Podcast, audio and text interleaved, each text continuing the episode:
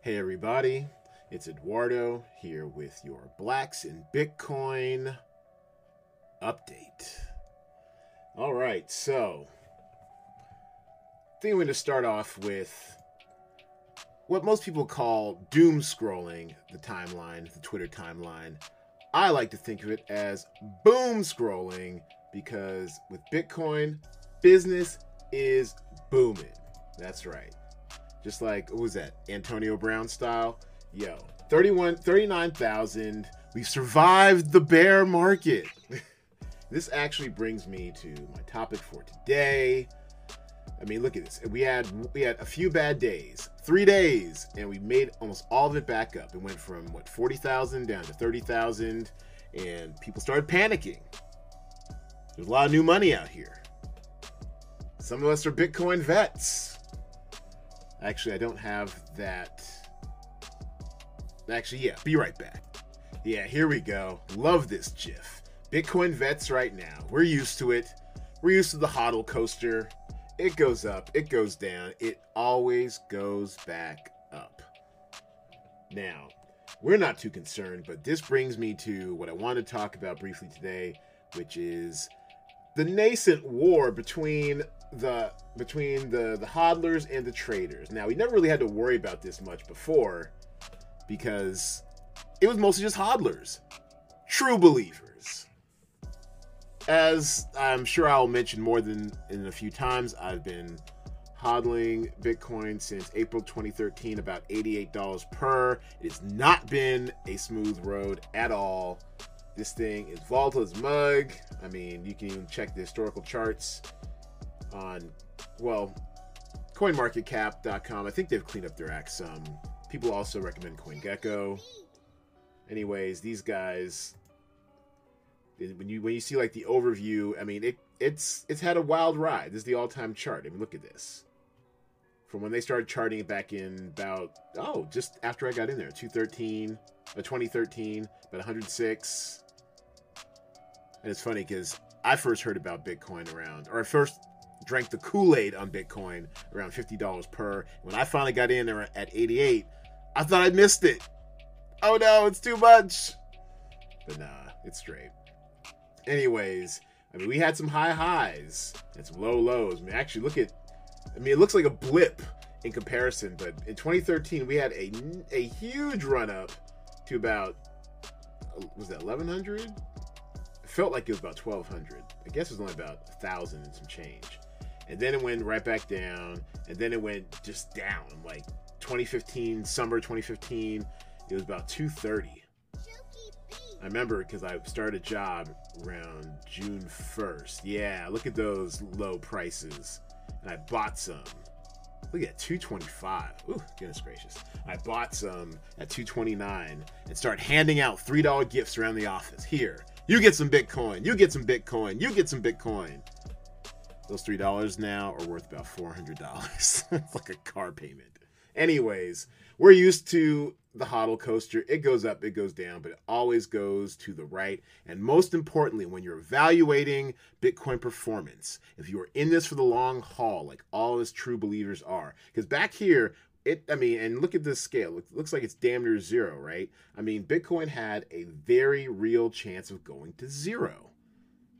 It was not a sure bet like it is now. It did not have institutional backing behind it. People like Warren Buffett were calling it rat poison squared. I mean, my God. So, anyways, what you really want to look at is the log chart.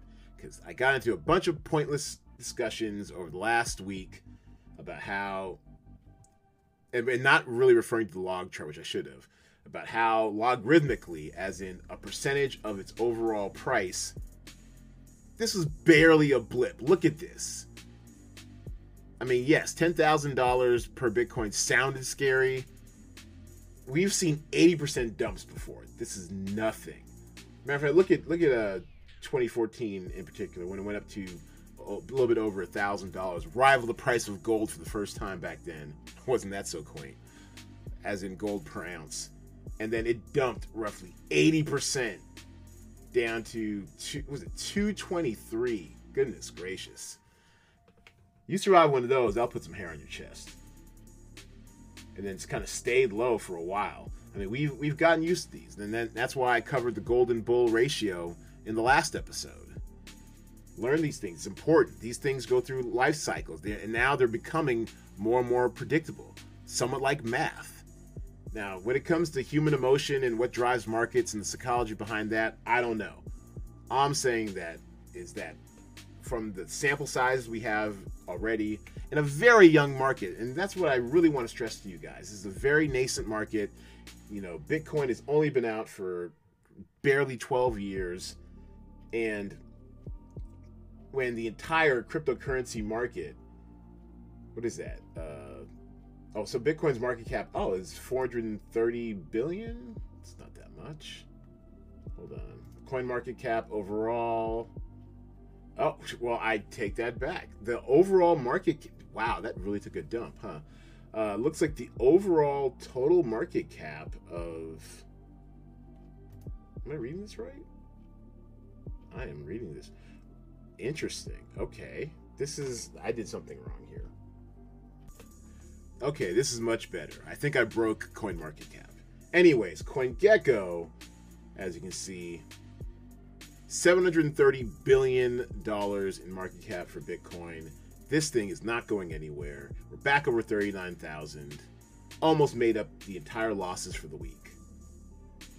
Over a trillion dollars in market cap for the entire 6,100 coins that are out there. There's probably somewhere in the lines of 8,000 to 10,000 different cryptocurrencies. But as far as ones you can actually count and track, 6,100 over here at CoinGecko. And look, if trading's your thing, and I'm part of this group called Crypto Coin Trader, I mean, do you? I am team enjoy all the things. I'm a hodler.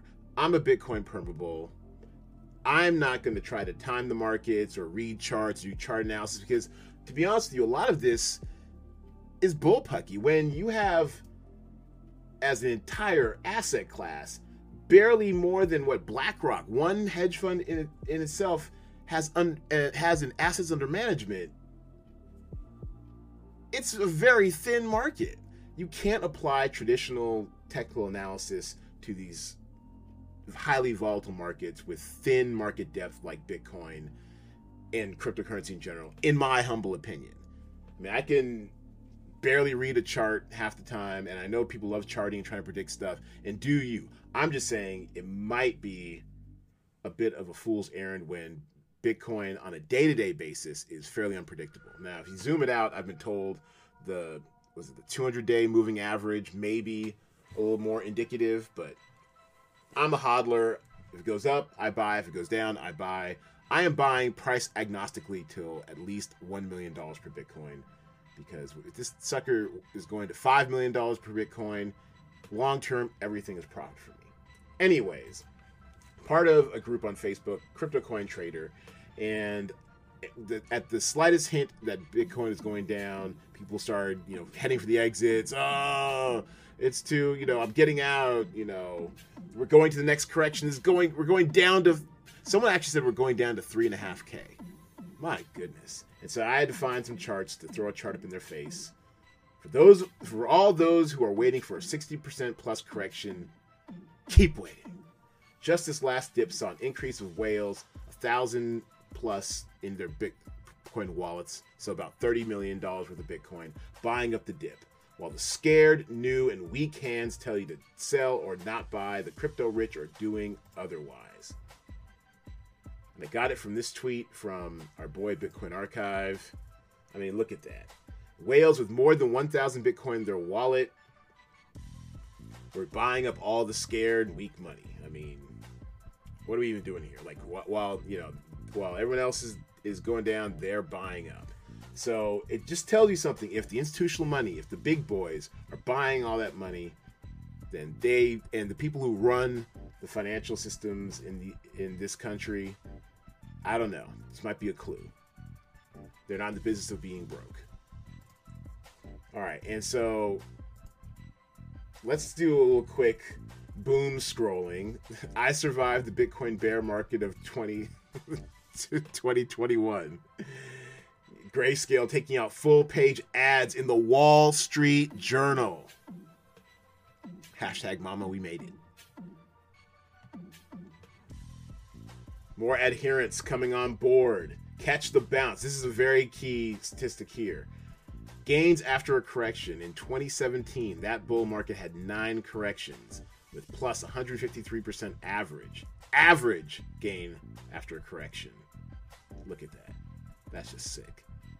Their peak price was 20 times the previous all time high. We are now only 1.65 times the previous all time high.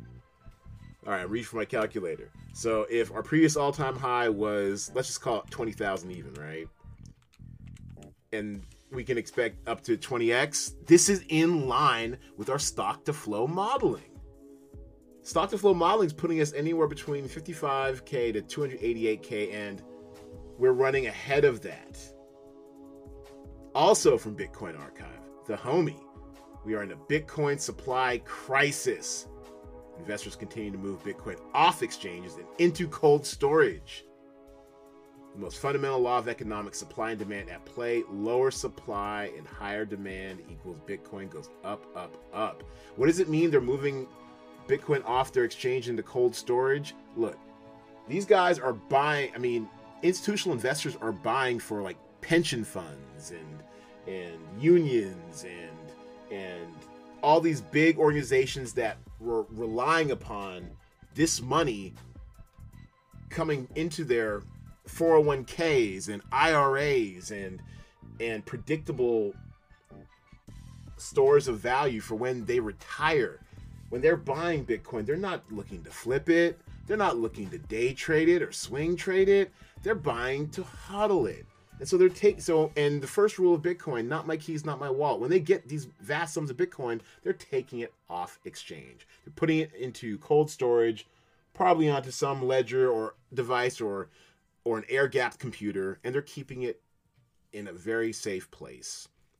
So that when time does come to cash in a little bit for retirement, it will not be compromised. So let that be a lesson to you, boys and girls ten thousand dollar dip is it, it's barely a dip, more like a blip in Bitcoin's life cycle, especially if it lasts less than a week. Strap into the hodl coaster and into the hodl coaster and enjoy the ride. All right, one other thing I want to, and just to kind of put a fine a finer point on all this, I'm gonna read you a quick email exchange I dug up. January 5th, 2014 one of my boys from my previous life in poker said, We're talking about Bitcoin. My plan is to exit out completely by the end of the month. Watch what happens with your boy when China on the 31st comes in, then swoop right in away if it's all good, or wait a couple days while it goes down, then buy back in lower. I know you hate this shit. I do. But it doesn't make sense not to hedge China coming straight at my dome. Thoughts? And I write back. Four minutes later. No sense trying to talk sense to an action junkie. By staying ridiculous long on Bitcoin, I'll always look like a genius. So I'll just keep up the illusion. We'll pay extra special attention for the fluctuations around then, though, but just have to live vicariously through you. So, as the story goes, I'm pretty sure he got out of most crypto by the end of 2014, especially when we started bearing out. And I just hodled long and strong. So, if you're a trader and you're looking for entries and exit points, stuff like that, just be careful. It is dangerous out there. And you probably know infinitely more than what you're doing than I do. But for those who like to hodl, those who like to play it safe, those who believe in the long term future of Bitcoin, Stay long, stay strong. Hodl if you hear me. I'll see y'all next time.